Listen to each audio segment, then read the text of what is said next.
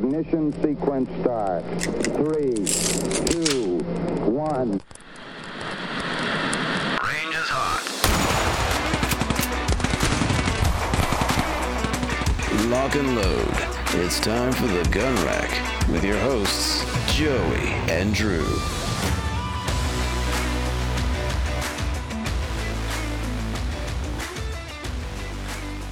Hello and welcome to the Gun Rack, Sonoran Desert Institute School of Firearms Technology's official podcast. I'm Drew Poplin, and this is going to be a bit of a uh, quick hitter of an episode today. Joey is out this week. Uh, a lot of cool things going on with him. Uh, he started a really cool job. It's a really cool place to work. And the show he's directing, you might remember us referring to it a couple weeks ago. Uh, he's directing Shakespeare's Comedy of Errors, this is opening weekend for him. Actually, I believe last night was opening night, last night, Thursday. So I know how much work he and the cast have probably put into that production. And if I'm not mistaken, it is Joey's directorial debut. So we at the Gun Rack want to send him and the cast a hearty break a leg. As for Gun Rack stuff, it's going to be a shorter episode for many of you guys, it might be redundant, but I just want to go over four different ways that you can use Memorial Day for its intended purpose, and that's to honor those who have made the ultimate sacrifice. So, the first way is to educate yourself and others about Memorial Day. Now, if you are listening to the podcast and maybe you're not exactly aware of what Memorial Day is, maybe you're wondering what its purpose is. Or maybe you know of Memorial Day and Veterans Day, have a sort of vague understanding. But you know, just to clear it up, one Memorial Day happens the last Monday of May, and Veterans Day happens the 11th of November. And this is a pretty important distinction to make. Ultimately, I feel like um, Memorial Day is a little bit more somber than Veterans Day. Uh, Veterans Day, you know, it honors all past and present members who have honorably served in the defense of our nation.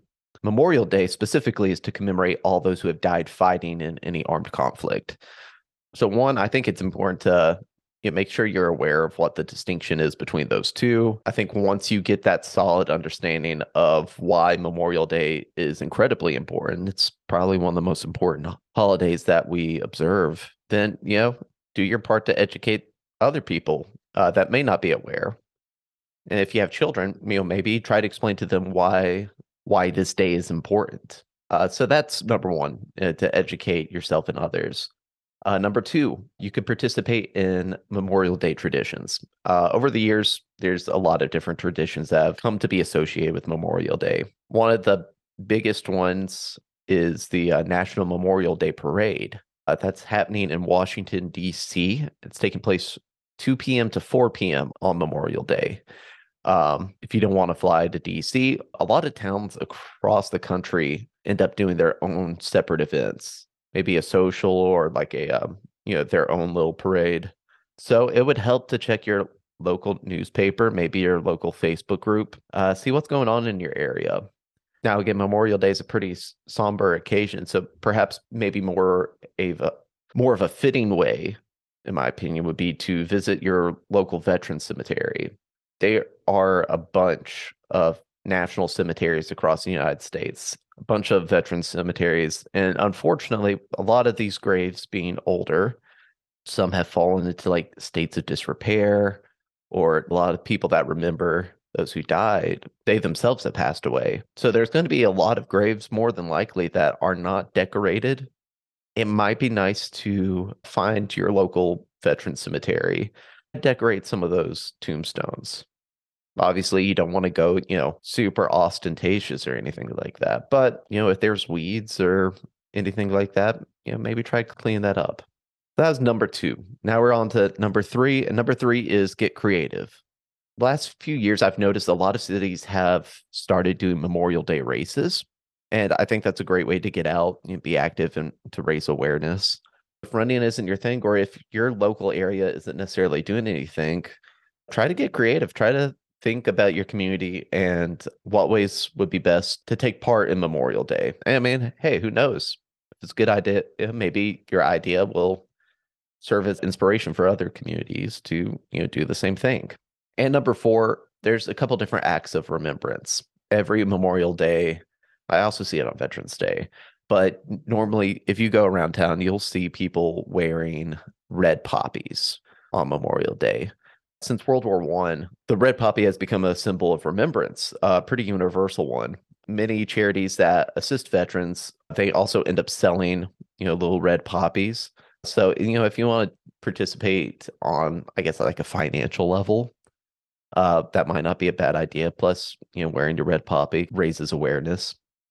And another, this one's on a national level. This is one that I wasn't necessarily aware of, not really until last year, but every Memorial Day at 3 p.m. local time. So, you know, 3 p.m. wherever your time zone is, there's a national moment of remembrance. Really kind of think of it as a uh, moment of silence, a moment of contemplation.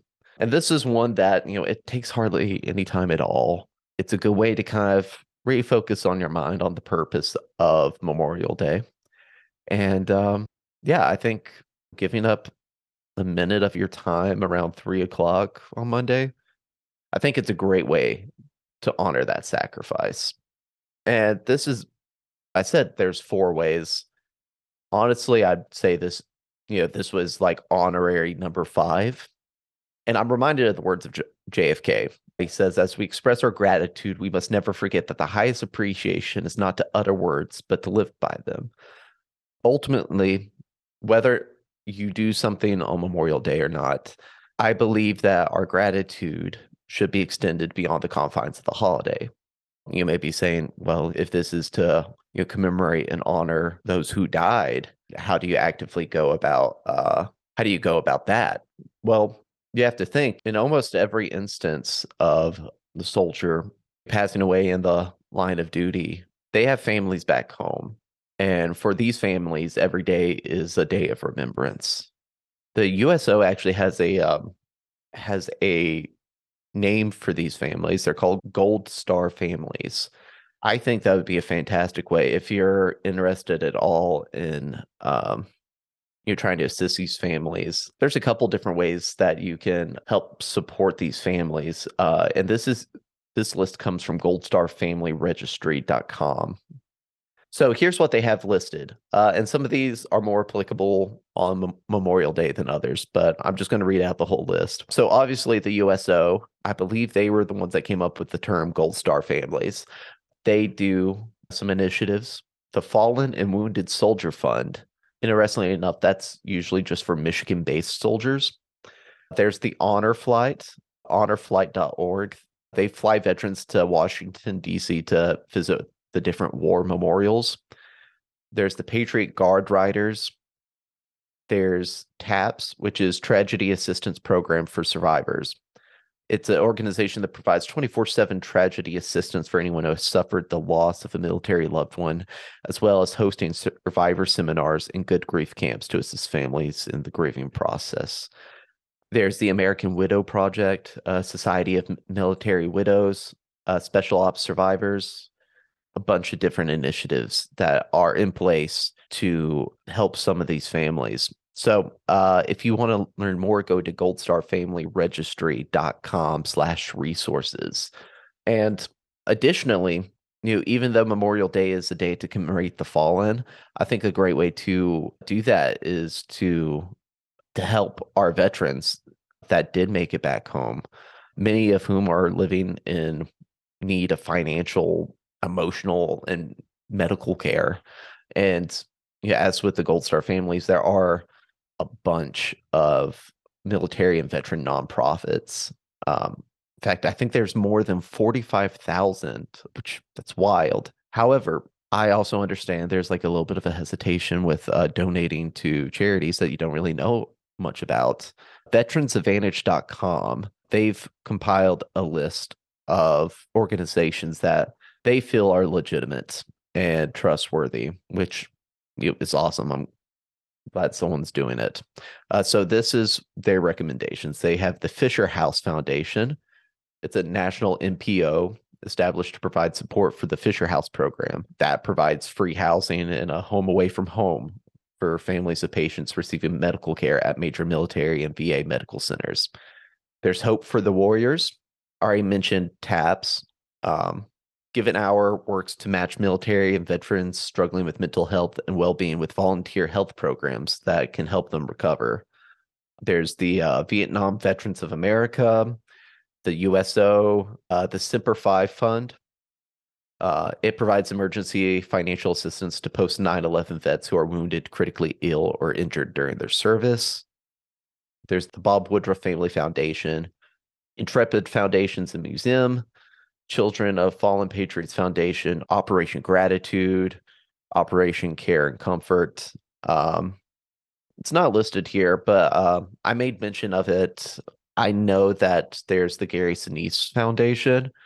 I'm assuming that's above board, but with all these, you know, try to do your research, try to figure out where the money's going. It's a shame. It's such a shame how many of uh, these nonprofits that are built end up just taking advantage of people's kindness.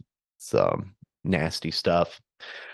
But yeah, so I would definitely want to encourage you guys this weekend try to participate in one of these things. I know I'm probably going to be doing the um, National Moment of Awareness. I might watch the Memorial Day Parade, especially if you have people in your life that you know are veterans or family of veterans. It might not be a bad idea to reach out and uh, you try to see what you can do to help, even if that's inviting them to uh, to your Memorial Day cookout or something.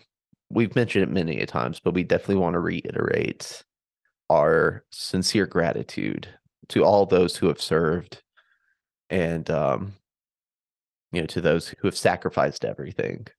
We are incredibly grateful, and that's a debt that I don't know how we can pay back, but we can certainly try our best.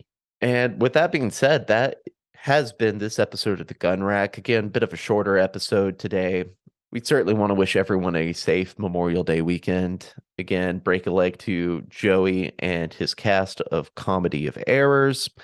And until next time, have fun, stay safe, and we will see you at the range. Sonoran Desert Institute is an online school accredited by the DEAC. It is headquartered at 1555 West University Drive in Tempe, Arizona. For more information about how you can craft your firearms future, visit sdi.edu.